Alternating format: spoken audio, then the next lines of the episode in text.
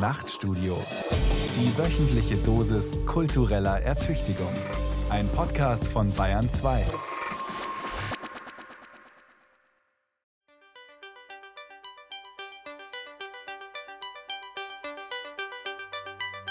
Zunächst in der Analyse müssen wir sagen, ja, wir haben Krisendiskurs, aber es gilt natürlich Hölderlin, ne? Äh, wo Gefahr im Verzug ist auch die Rettung nah. So sehr ich diese Krisendiskurs sehe, die Rückabwicklung, die Äußerung der AfD und so weiter, Salvini, wie auch immer, so sehr sehe ich aber auch, dass wir zum ersten Mal eine unglaublich erregte, positive und konstruktive Europadebatte haben. Ich denke, Europa braucht wieder Visionen und Leute, die sich auch mit Europa identifizieren. Und deshalb haben wir Demokratie in Bewegung gegründet, deshalb hat sich die M25 gegründet. Wir brauchen Leute, die quasi für Europa arbeiten und die eine Idee haben, dass sie selber auch in Europa was bewegen können. Europa ist einfach für mich ein Raum der Freiheit der Bewegung. Ich kann ohne Probleme nach Belgien. Ich kann in Belgien arbeiten, in Belgien wohnen ohne Probleme. Und das ist eine Freiheit, die ist, glaube ich, in der Welt fast einzigartig. Und da kann man ruhig auch mal enthusiastisch sein.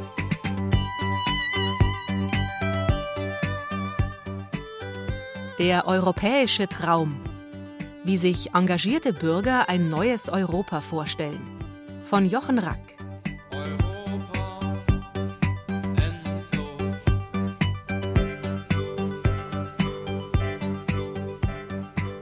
Für mich ist es sehr wichtig, dass der interkulturelle Austausch ausgebaut wird und für mich steht Europa dafür auch. Also ich denke, es ist wichtig, dass wir innerhalb der Länder, innerhalb der Regionen, aber auch grenzüberschreitend mehr Verständnis füreinander bekommen. Ich glaube schon, dass wir ein Mehr Europa brauchen, ein Mehr Europa in der sozialen Säule, die fehlt. Wir wollen ein souveränes europäisches Parlament, weil wir auch längerfristig ja, eine Art europäische Republik wollen.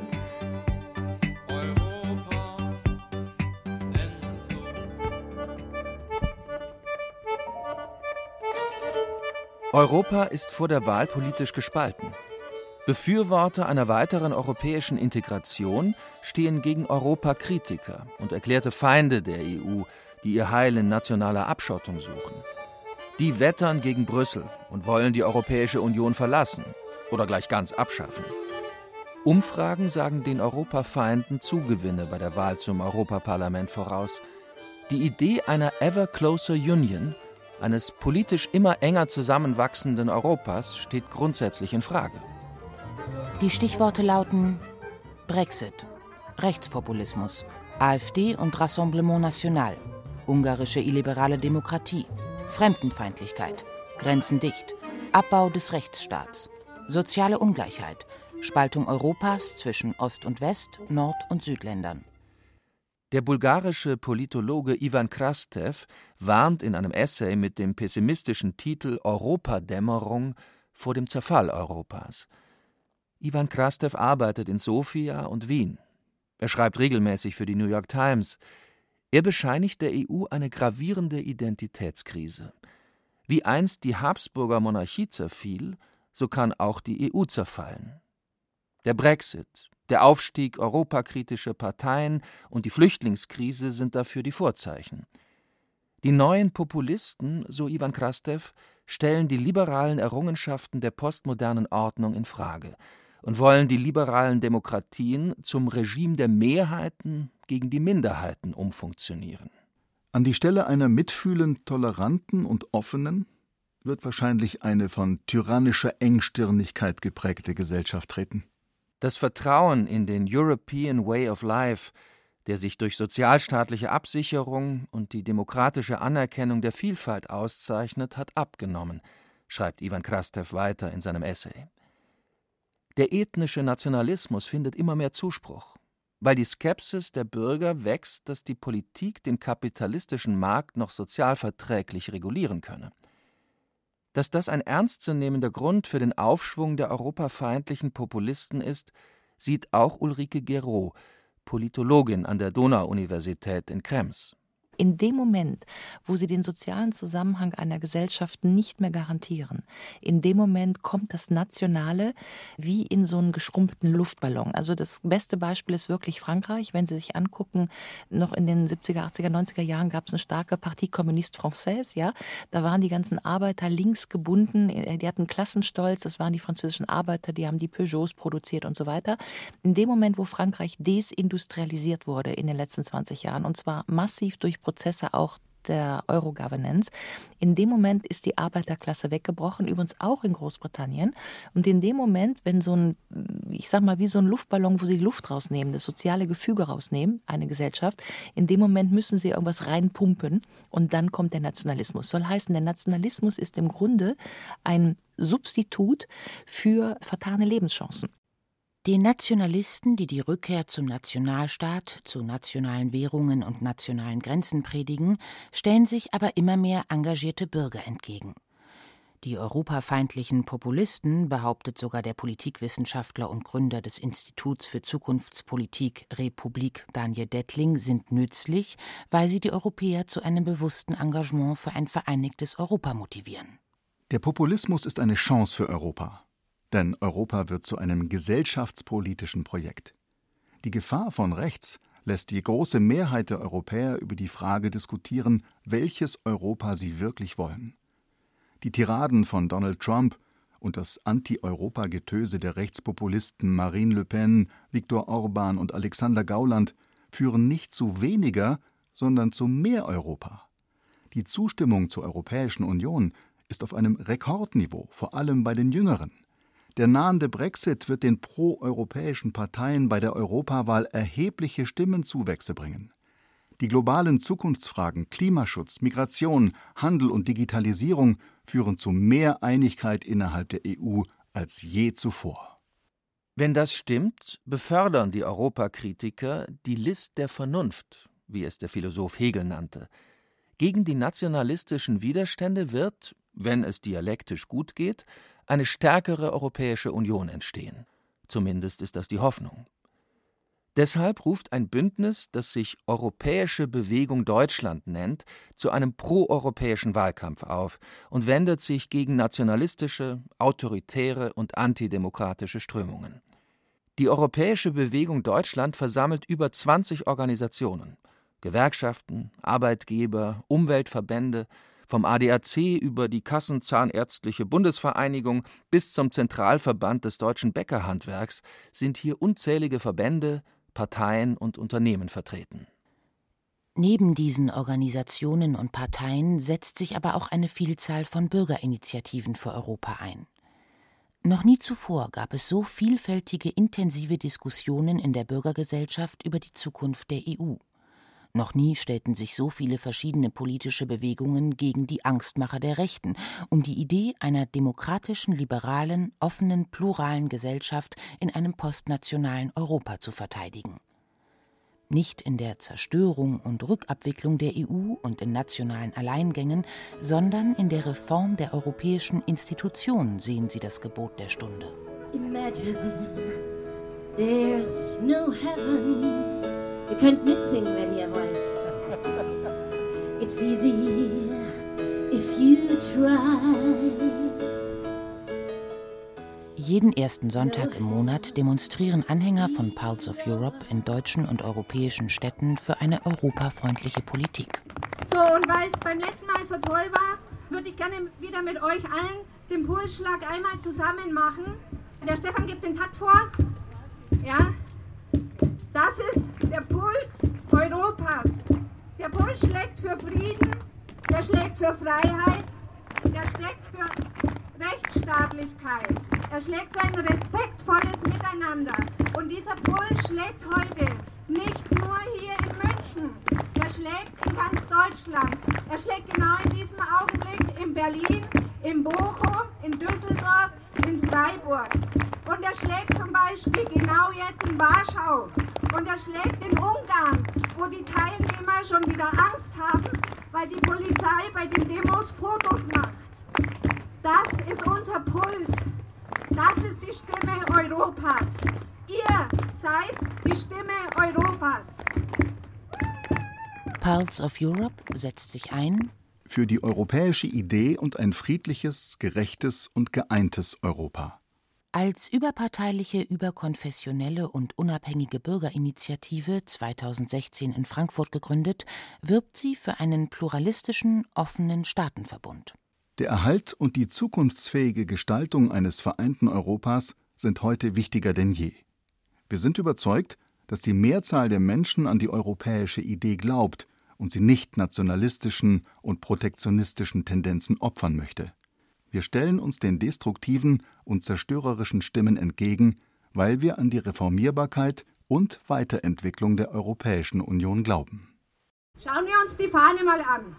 Also eigentlich finde ich sie sowieso wunderschön. Das sind zwölf Sterne. Und alle Sterne sind gleich groß. Es gibt keinen, der größer ist, schöner ist. Es gibt keinen, der ein bisschen glitzert. Es gibt keinen mit nur vier Zacken für Malta, der sehr klein ist. Und es gibt auch keinen mit geknickten Ecken für Griechenland. Ja? Jeder dieser Sterne ist gleich groß und es ist auch kein Stern in der Mitte. Alle diese Sterne bilden einen perfekten Kreis. Die bilden eine Einheit.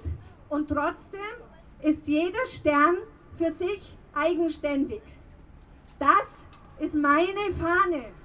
Auf diese Fahne bin ich stolz. Diese Fahne lebt mit jedem von uns. Die lebt damit, dass wir die Werte dieser Fahne hochhalten und weitertragen. Ich bin stolz, Europäer zu sein.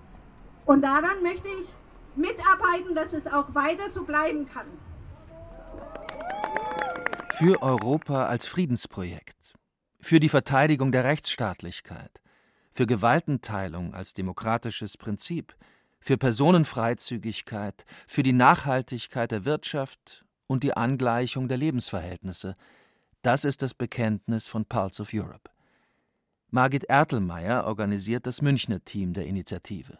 In München gibt es Pulse of Europe seit genau zwei Jahren, Februar 2017. Es war neu, viele, die noch nie demonstriert haben, sind gekommen, tausende von Leuten. Wir sind seitdem, bis auf ganz wenige Ausnahmen, jeden ersten Sonntag im Monat hier seit zwei Jahren. Wir werden das auch weitermachen. Wir haben hier bei diesem, Entschuldigung, Sauwetter 500 Leute auf dem Platz. Und wir werden bis zum Mai auf alle Fälle hier jeden ersten Sonntag dastehen, um Aufmerksamkeit zu erzeugen für die Europawahlen, wie wichtig die sind, um die Wahlbeteiligung zu steigern zugunsten von proeuropäischen Parteien. Europa muss weiter reformiert werden.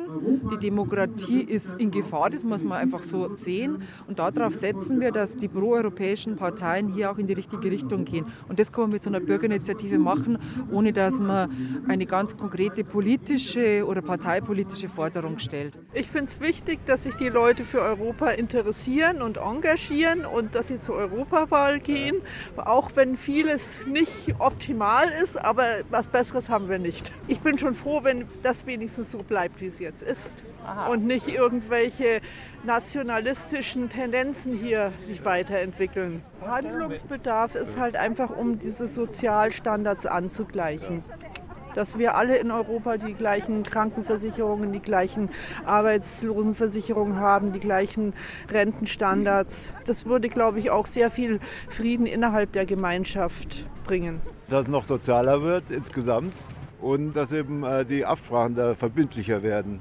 Nicht, dass da die Leute ausscheren so, und ihre nationalen Interessen oder sogenannten nationalen Interessen da überhand gewinnen.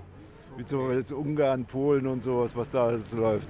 Es gibt noch viele neoliberale Tendenzen so und äh, die sollten eigentlich dass ein größerer sozialer Ausgleich innerhalb von ganz Europa stattfinden. Weil zum Beispiel, was da mit Griechenland gelaufen ist, das war ja auch nicht das Wahre. Ohne die EU ging es in vielen Ländern oder auch in Deutschland ging es uns viel schlechter wenn da jeder nur sein eigenes Süppchen kocht. Und ich denke, nur wenn man da gemeinsam versucht, noch näher, enger aneinander zu kommen, kann man das Ziel irgendwann mal erreichen und nicht dann wieder ausscheren oder jeder meint, ja, er kommt nicht gut genug weg. Also da muss jeder Kompromisse machen. Ich denke, das darf man nicht vergessen. Dass Europa das ist, was uns diesen langen Frieden gebracht hat. Und das gilt es einfach täglich zu verteidigen, so wie die Demokratie. Es gibt es nicht zum Nulltarif. Man muss immer wieder darauf pochen, dass es so bleibt. Und ich glaube, das vergessen viele Leute, dass sie meinen, ja, das ist doch jetzt alles super und das ist so, aber man muss das wirklich verteidigen, dass es so bleibt. Imagine all the people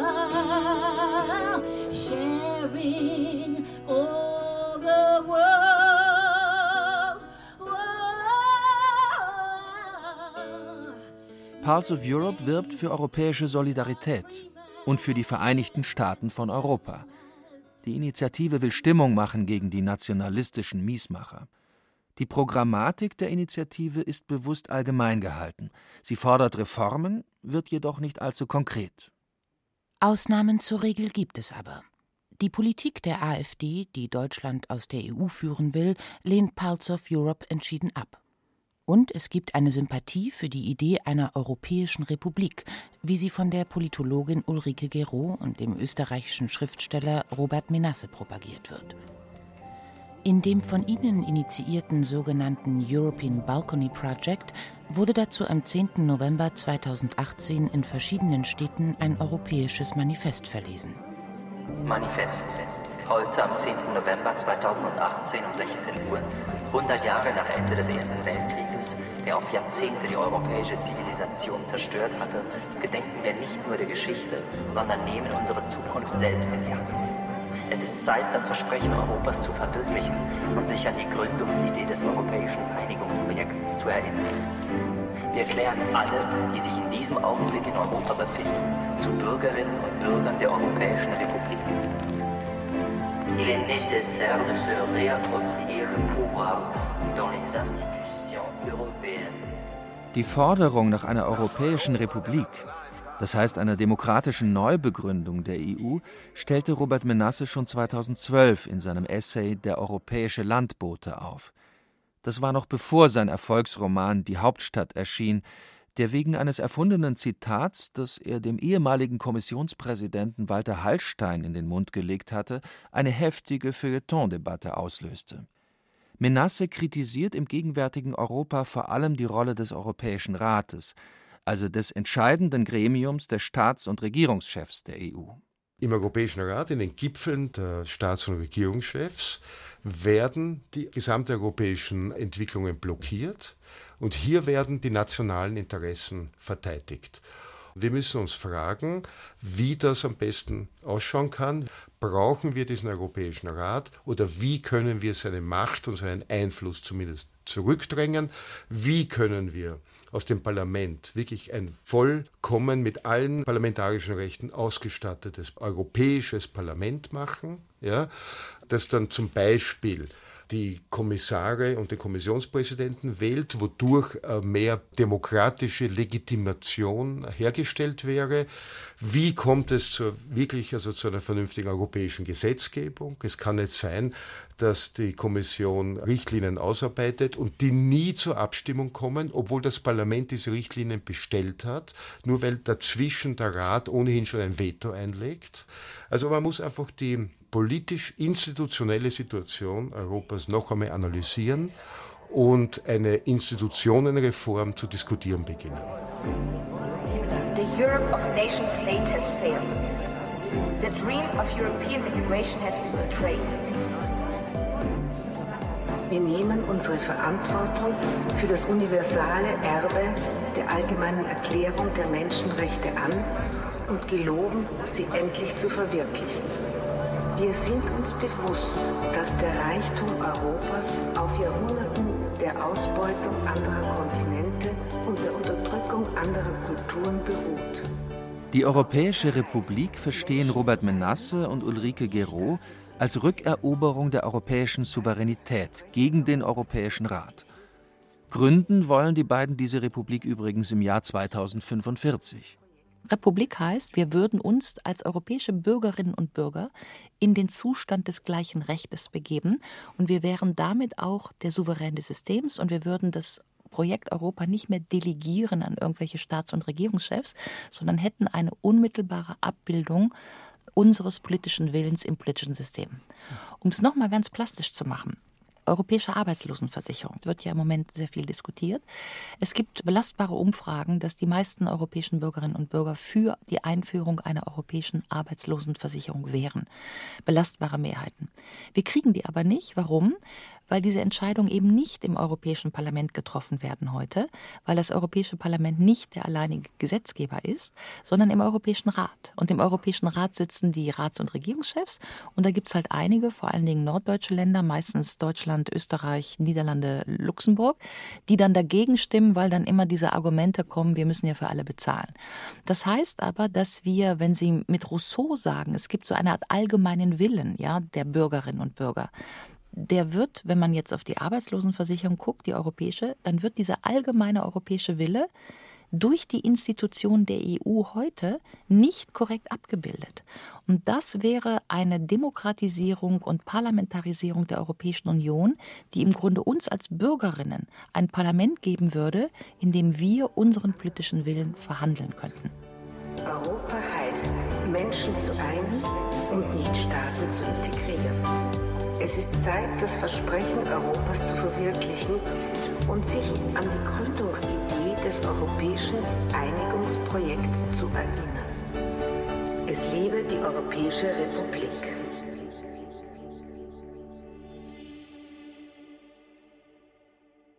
Robert Menasse und Ulrike Geraud setzten sowohl auf eine veränderte Zusammensetzung des Parlaments nach dem Prinzip One Man, One Vote, als auch auf eine zweite Kammer, in der ungefähr 50 europäische Regionen vertreten sein sollen, nicht mehr die Nationalstaaten. Es ist eine Art Bundesratsmodell für die europäischen Regionen, das mehr Demokratie, das heißt Volkssouveränität in Europa schaffen soll. Der Historiker Heinrich August Winkler weist diese Reformideen entschieden zurück. Es ist ahistorisch, Europa gegen die Nationen auszuspielen. Es gibt kaum etwas Europäischeres als die Vielzahl historisch gewachsener Nationen. Die Beharrungskraft der postklassischen Nationalstaaten beruht in erster Linie darauf, dass sie von den meisten Europäern noch immer und aus guten Gründen als Hort von Rechtsstaat, Sozialstaat und Demokratie betrachtet werden. Heinrich August Winkler, Autor der vierbändigen Geschichte des Westens, ist kein Europafeind. Keiner, der den Populisten in die Hände arbeiten will, aber er betont die Bedeutung des Nationalstaates als Raum für Demokratie und soziale Sicherheit. In einer europäischen Republik der Regionen sieht er die Gefahr, dass sich ein egoistischer und aggressiver Separatismus durchsetzen könnte. Glaubt der Autor Robert Menasse wirklich, dass regionale Sezessionsbewegungen von Natur aus friedlich sind? Hat er den jahrzehntelangen Terror der baskischen ETA, der nordirischen IRA und der Südtiroler Separatisten vergessen? Der Separatismus der Katalanen, Flamen und der Norditaliener von der Lega Nord ist von Wohlstandschauvinismus geprägt. Die dortigen Sezessionsbewegungen wehren sich gegen die Zumutung, Solidarität gegenüber den sozial schwächeren Regionen des jeweiligen Landes üben zu müssen. Winkler lehnt die Europäische Republik ab, stellt sich gegen die Stärkung des Europäischen Parlaments und ein Europa der Regionen. Stattdessen plädiert er für ein normatives Kerneuropa, in dem Frankreich und Deutschland voranschreiten sollen.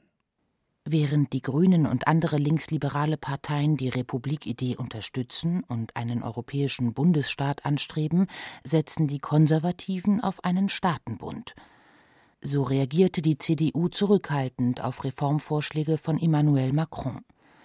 Der französische Präsident mahnte in einem Brief an die EU-Bürger mehr Integration an. Seine konkreten Vorschläge umfassen eine gemeinsame europäische Asylbehörde, eine europäische soziale Grundsicherung, einen europaweiten Mindestlohn, eine europäische Klimabank und einen europäischen Innovationsrat. In ihrer Antwort auf Emmanuel Macron warnte die CDU-Vorsitzende Annegret Kramp-Karrenbauer vor einem europäischen Superstaat. Sie setzt dagegen auf die weitere Zusammenarbeit im Europäischen Rat, das heißt die sogenannte intergouvernementale Kooperation. Eine Stärkung des Parlaments und der Kommission lehnt sie ab.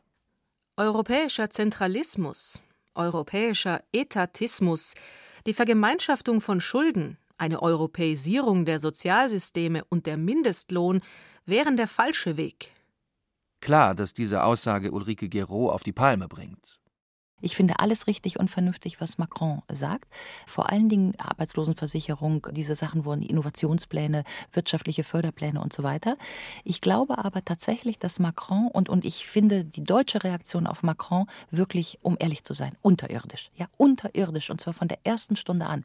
Es geht nicht nur um die letzten Kommentare von Annegret Kamm-Karrenbauer, es geht auch schon um Kommentare von Christian Lindner zuvor während der Jamaika-Koalitionsverhandlungen. Macron ist seit seiner ersten Rede Sorbonne 26 September 2017 und in allen folgenden Reden, ich war bei der Karlspreisrede dabei, dann die Brüssel-Rede, nicht ernst genommen. Das Einzige, was die Deutschen ihm antworten konnten, ist, du willst nur unser Geld. Und ich finde das wirklich unwürdig. Unwürdig für das Tandem, unwürdig für die deutsche Rolle in Europa, unwürdig für das, was dieses Land leisten müsste und vor allen Dingen unwürdig für die Mitverantwortung, die wir an der Krise haben. Das mal am Rande formuliert. Also diese ganzen Macronschen Vorschläge immer nur abzubürsten mit dem Hinweis darauf, da geht es irgendwie ums deutsche Geld und ums Eingemachte, ohne dass irgendein irgendein kreativer Vorschlag bisher aus Deutschland gekommen ist, das finde ich wirklich ganz schlecht.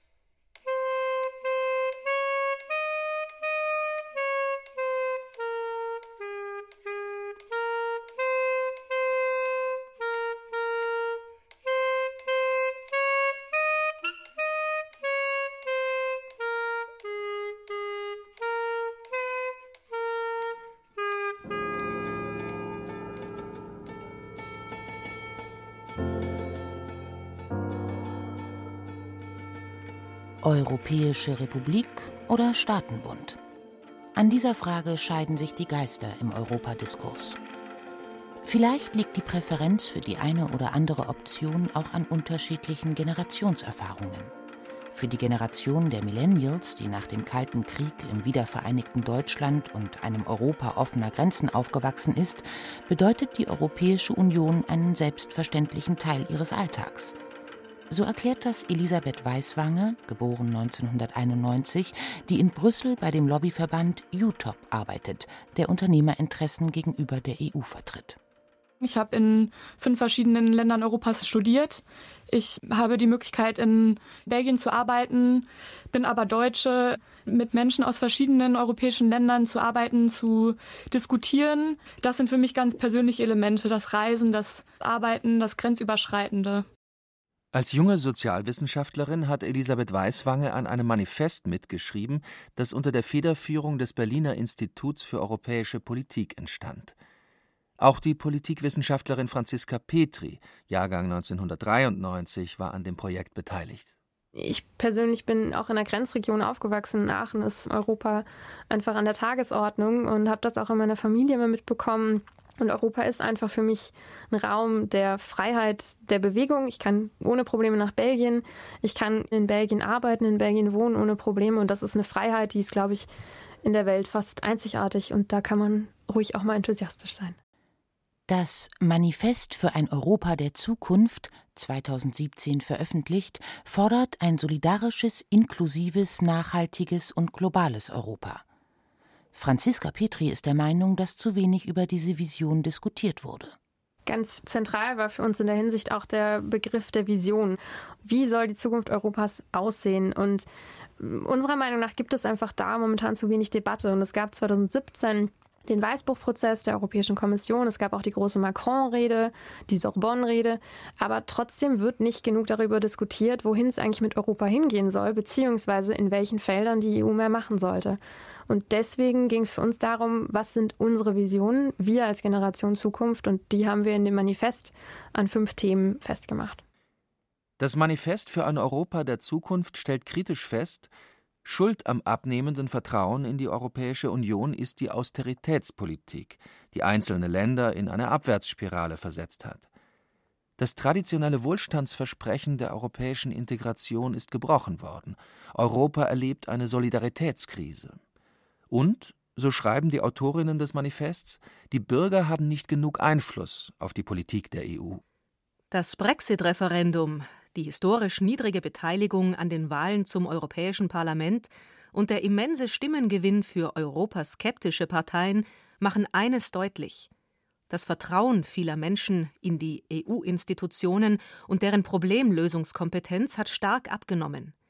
Außerdem hat das schwach ausgeprägte Wir-Gefühl in Europa dazu geführt, dass im Angesicht großer Krisen, unter anderem während der Euro- und Migrationskrise, ein Mangel an Solidarität und wechselseitiger Hilfsbereitschaft zu erkennen war. Eine Reform der EU fordern daher die Sozialwissenschaftler, die am Manifest für ein Europa der Zukunft mitgeschrieben haben. Eine Reform in fünf Bereichen. Das erste Ziel ist eben ein legitimes Europa. Da geht es darum, die Wahlen zu stärken, also Wahlmechanismen durch beispielsweise transnationale Listen, die Rolle des Europäischen Parlaments stärken, aber auch an der europäischen Identität oder der europäischen Öffentlichkeit zu arbeiten. Das zweite Ziel ist ein solidarisches Europa. Dabei geht es eben wirklich um das Stichwort europäische Solidarität stärken zwischen europäischen Bürgern, beispielsweise durch Austausch, Lehrer, Schüler, Azubis, Erasmus stärken etc. Aber auch Themen wie finanzielle Grundsicherung für alle Menschen in Europa.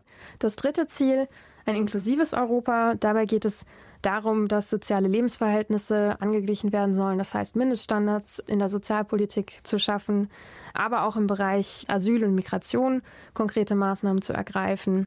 Viertes Ziel, ein nachhaltiges Europa. Da steht ganz klar das Thema Klima im Fokus. Und fünftens, das globale Europa unter dem Motto Responsible EU, also eine verantwortungsvolle europäische Außenpolitik, die wir unter das Motto Responsibility to Care setzen.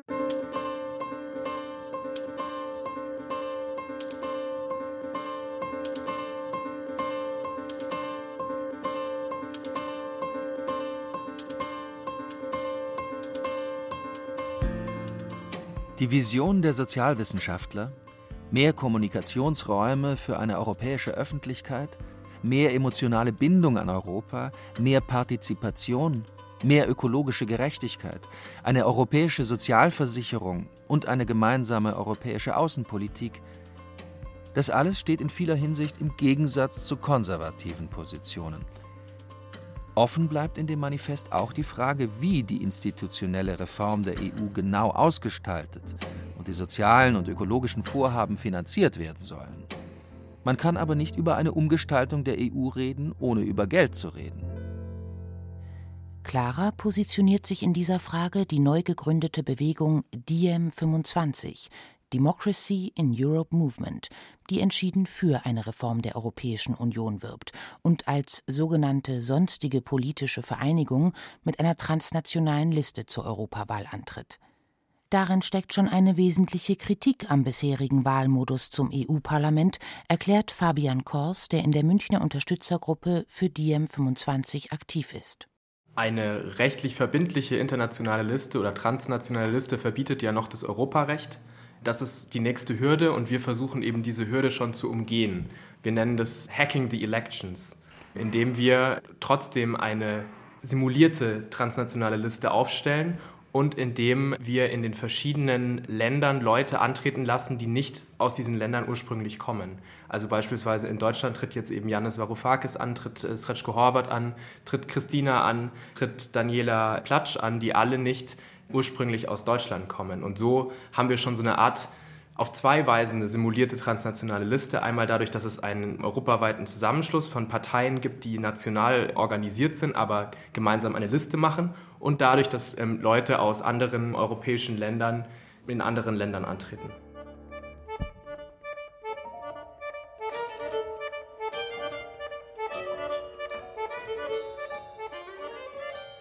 Diem 25 ist eine europaweite, grenzüberschreitende Bewegung von Demokraten. Wir glauben, dass die Europäische Union dabei ist, zu zerfallen. Die Europäer verlieren ihren Glauben an die Möglichkeit, europäische Lösungen für europäische Probleme zu finden. Die EU muss wieder eine Gemeinschaft für gemeinsamen Wohlstand, Frieden und Solidarität für alle Europäer werden. Wir müssen schnell handeln, bevor die EU zerfällt.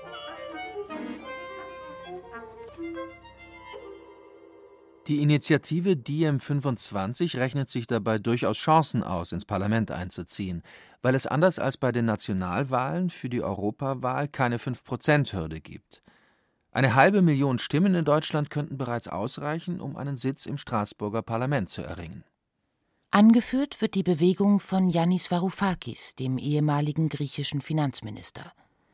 Programmatisch setzt sich DiEM25 für einen Green New Deal ein, eine ökologische und soziale Modernisierung Europas, die über ein großes Konjunkturprogramm angeschoben werden soll. Eine ganze Reihe neuer europäischer Fonds soll dafür das nötige Geld mobilisieren. Der Green New Deal ist auch ein Plädoyer für Umverteilung in Europa, betonen Michael Kleberger und Christina André von der Münchner Unterstützergruppe von Diem 25. Ein ausgeglichenes Europa, das bedeutet aber nicht einfach, die Kassen zu öffnen und Geld zu verteilen, sondern es geht darum, Geld, was im Überschuss vorhanden ist, in ökologische Investitionen, in Bildung, in ökologische Investitionen in den Ländern, die heute die Schwachen sind, die heute eine passive Handelsbilanz haben, eine passive Leistungsbilanz haben, dorthin zu investieren, um diese Länder zu entwickeln und auf einen ebenbürtigen Stand zu bringen. Natürlich den Reichtum, den Deutschland hat, zu teilen. Woher kommt der Reichtum? Den haben wir angeschaufelt zu Lasten der anderen. Das geht auf die Dauer nicht so weiter.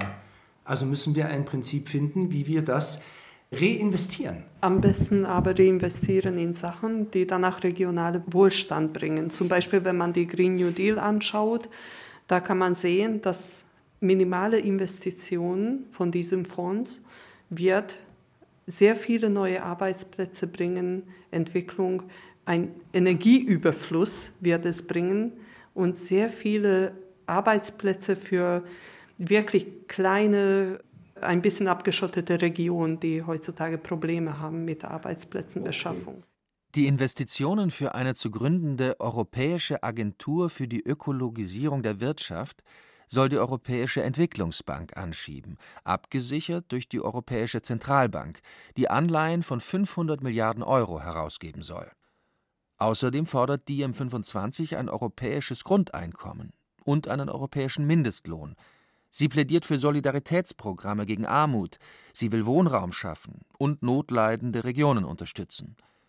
Mit anderen Worten, eine europaweite Umverteilung von oben nach unten ist das große Ziel von DM25. Das alles kostet viel Geld, das unter anderem durch eine Kohlenstoffsteuer, eine Finanztransaktionssteuer und Eurobonds aufgebracht werden soll.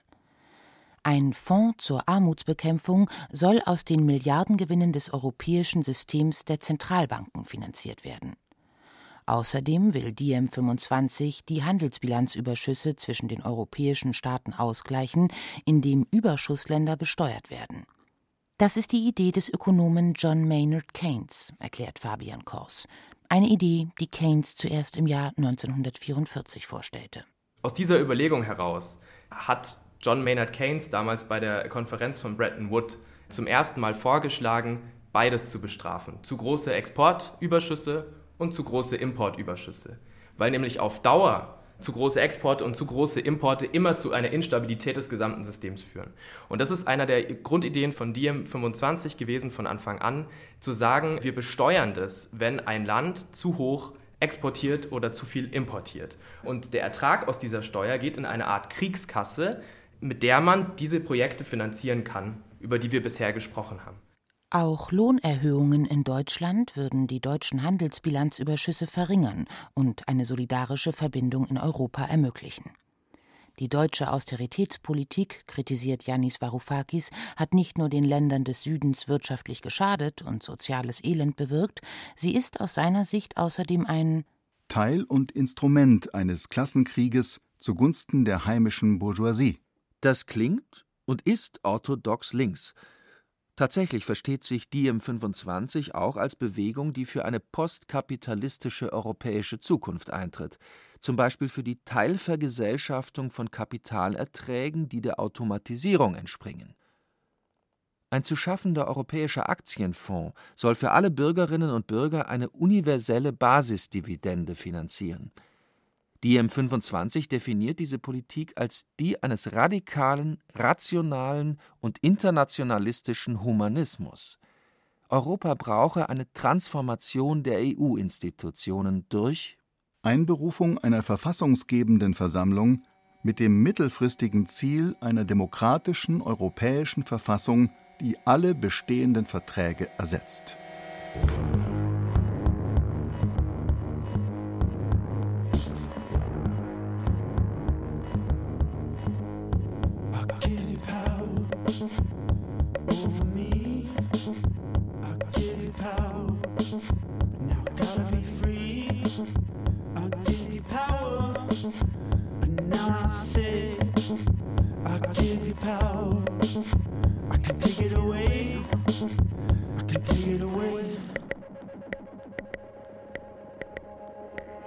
Neubegründung der EU durch einen europäischen Verfassungskonvent propagiert auch die Politikwissenschaftlerin Ulrike Gero. Sie lehnt sich dabei an Vorschläge an, die der Philosoph Jürgen Habermas 2011 in seinem Essay zur Verfassung Europas ausgearbeitet hat. Ein europäischer Verfassungskonvent muss aus Sicht von Jürgen Habermas die europäischen Verträge ändern – nur so ist Europa aus seiner Sicht vom verhängnisvollen Weg einer bloß technokratischen Reformierung abzubringen, wie sie vom politischen Management ohne politische Öffentlichkeit und Bürgerbeteiligung betrieben wird. Einer demokratisch entwurzelten Technokratie fehlen sowohl die Macht wie die Motive, die Forderungen der Wahlbevölkerung nach sozialer Gerechtigkeit, Statussicherheit, öffentlichen Dienstleistungen und kollektiven Gütern im Konfliktfall gegenüber den systemischen Erfordernissen von Wettbewerbsfähigkeit und Wirtschaftswachstum ausreichend zu berücksichtigen. Gegen den im Lissabon-Vertrag angelegten Exekutivföderalismus, das heißt der Steuerung durch den Europäischen Rat, der eine Art postdemokratisch-bürokratische Herrschaft ausübt, setzt der Philosoph Habermas auf eine Fortführung der demokratischen Verrechtlichung der Europäischen Union. Nur ein politisch vereinigtes Europa kann in der globalisierten Welt wirtschaftlich erfolgreich bleiben und sein sozialstaatliches Modell verteidigen, meint Jürgen Habermas. Die europäische Integration, die lange nur als Elitenprojekt vorangetrieben wurde, müsse endlich zu einer demokratischen Sache der europäischen Völker gemacht werden. Nötig sei eine Erweiterung der Wir-Perspektive vom Staatsbürger zum europäischen Bürger. Eben diesen europäischen Staatsbürger aber will der Historiker Heinrich August Winkler nicht erkennen. Eine europäische Volksvertretung kann das Straßburger Parlament aber schon deshalb nicht sein, weil es kein europäisches Volk gibt.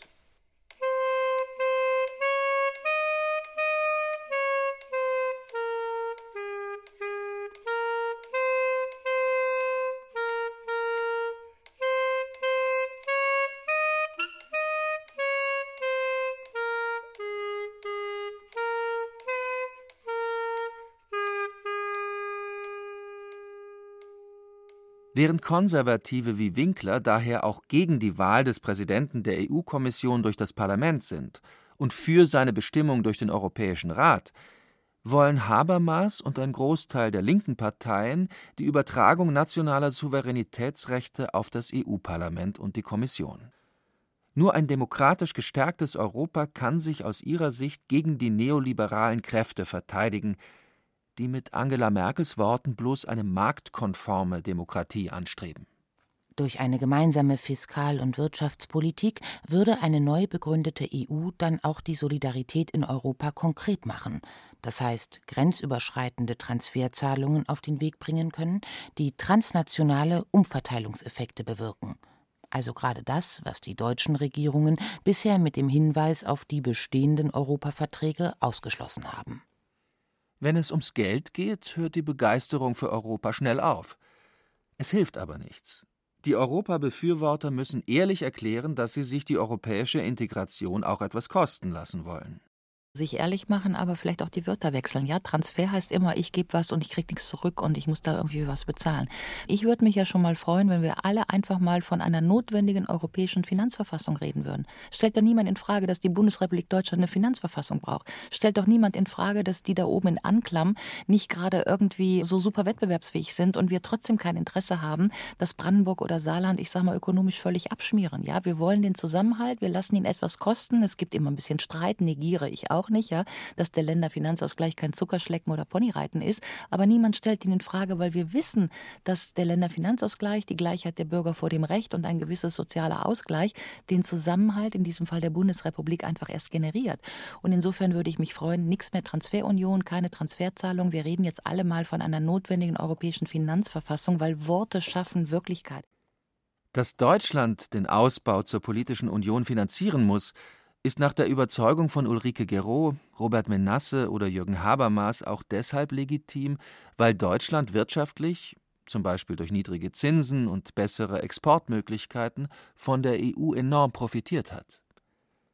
Nur durch finanzielle Transfers lässt sich das europäische Gesellschaftsmodell aufrechterhalten, das auf der Tradition christlicher Nächstenliebe ebenso beruht wie auf dem Geist der Brüderlichkeit der Französischen Revolution, betont Jürgen Habermas. Die Anstrengung, Wachstum und Wettbewerbsfähigkeit in der Eurozone insgesamt zu fördern, verlangt von der Bundesrepublik im längerfristigen Eigeninteresse negative Umverteilungseffekte in Kauf zu nehmen, das wäre ein exemplarischer Fall von politischer Solidarität. Ein Plädoyer für eine großzügige Europapolitik gegen die von Merkel propagierte Sparsamkeit der schwäbischen Hausfrau, die aber nur gegen die nationalstaatlichen Egoismen durchgesetzt werden kann, wenn die EU jene demokratische Stärkung erfährt, die viele Bürger einfordern. Die deutsche NGO Mehr Demokratie macht dafür konkrete Vorschläge in ihrem Programm Transforming Europe. Ähnlich wie Ulrike Gero, Jürgen Habermas oder Diem25 fordert Mehr Demokratie einen europäischen Verfassungskonvent, in dem eine neue europäische Verfassung ausgearbeitet wird. Diese soll allen Bürgern in Europa zur Abstimmung vorgelegt werden. Die Ratifizierung, also das Referendum am Schluss, sollte durch das Volk aller Nationalstaaten und nicht durch die Regierungen oder die Parlamente erfolgen. Die Ratifizierung der Verfassung bedarf einer europaweiten Mehrheit der Bürgerinnen. Außerdem muss es eine qualifizierte Mehrheit aller Staaten geben. Denkbar wäre zum Beispiel eine Mehrheit von zwei Dritteln. Kommt die doppelte Mehrheit zustande, so tritt die Verfassung in allen Ländern in Kraft, die mehrheitlich für diese Verfassung gestimmt haben. Die Länder, in denen es keine Mehrheit gegeben hat, müssen in einer neuen Volksabstimmung nochmal extra entscheiden, ob sie der neuen EU beitreten wollen oder andere vertragliche Beziehungen zur EU aufnehmen wollen. Eine stärkere demokratische Legitimation und Akzeptanz wären die Folge. Neben einem demokratisch gestärkten EU-Parlament schlägt der Verein Mehr Demokratie eine zweite Kammer der Regionen bzw. Staaten vor, die direkt gewählt werden soll. Diese neue Exekutive stellt man sich als Kollegialbehörde nach dem Modell des Schweizer Bundesrats vor.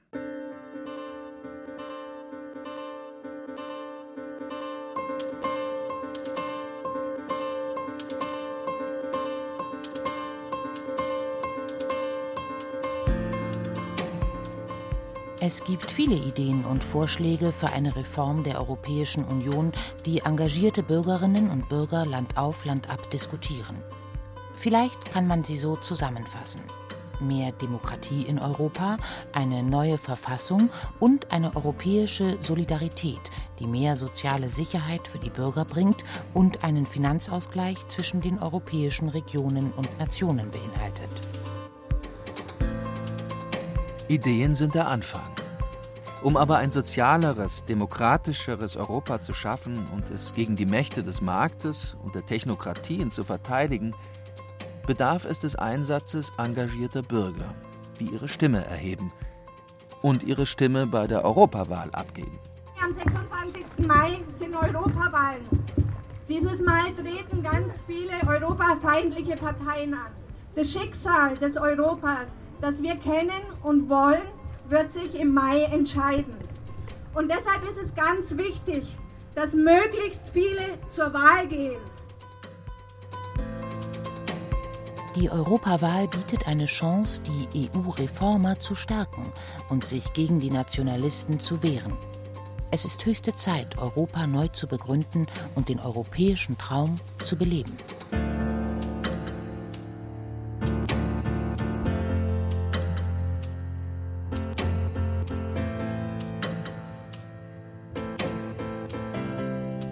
Ich träume von einer europäischen Republik einer freien Assoziation von europäischen Regionen. Europa produziert etwas vollkommen Neues, ein vollkommen neues Modell, das Modell einer europäischen nachnationalen Republik in einer freien Assoziation der Regionen, die sich gemeinsame Rahmenbedingungen geben durch supranationale Institutionen.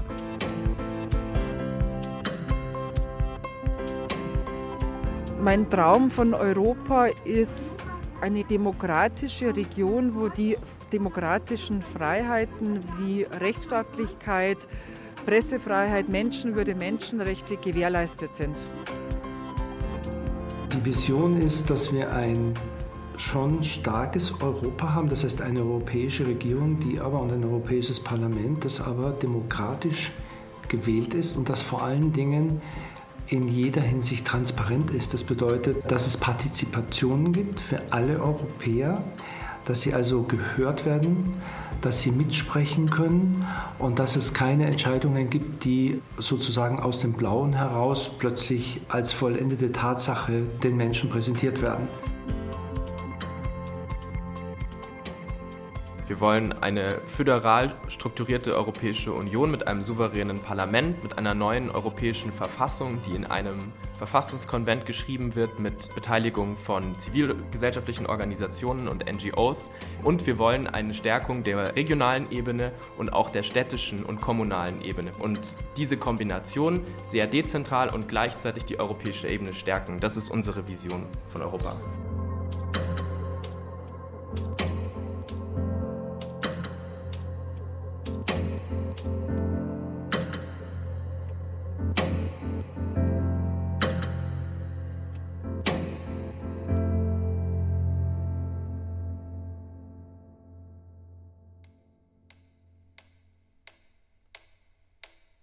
Der europäische Traum. Wie sich engagierte Bürger ein neues Europa vorstellen. Von Jochen Rack. Es sprachen Anna Greiter, Jerzy May, Heiko Ruprecht und Xenia Thieling. Ton und Technik Ursula Kirstein. Regie Kirsten Böttcher. Redaktion Thomas Kretschmer. Eine gesamteuropäische Produktion des Bayerischen Rundfunks 2019.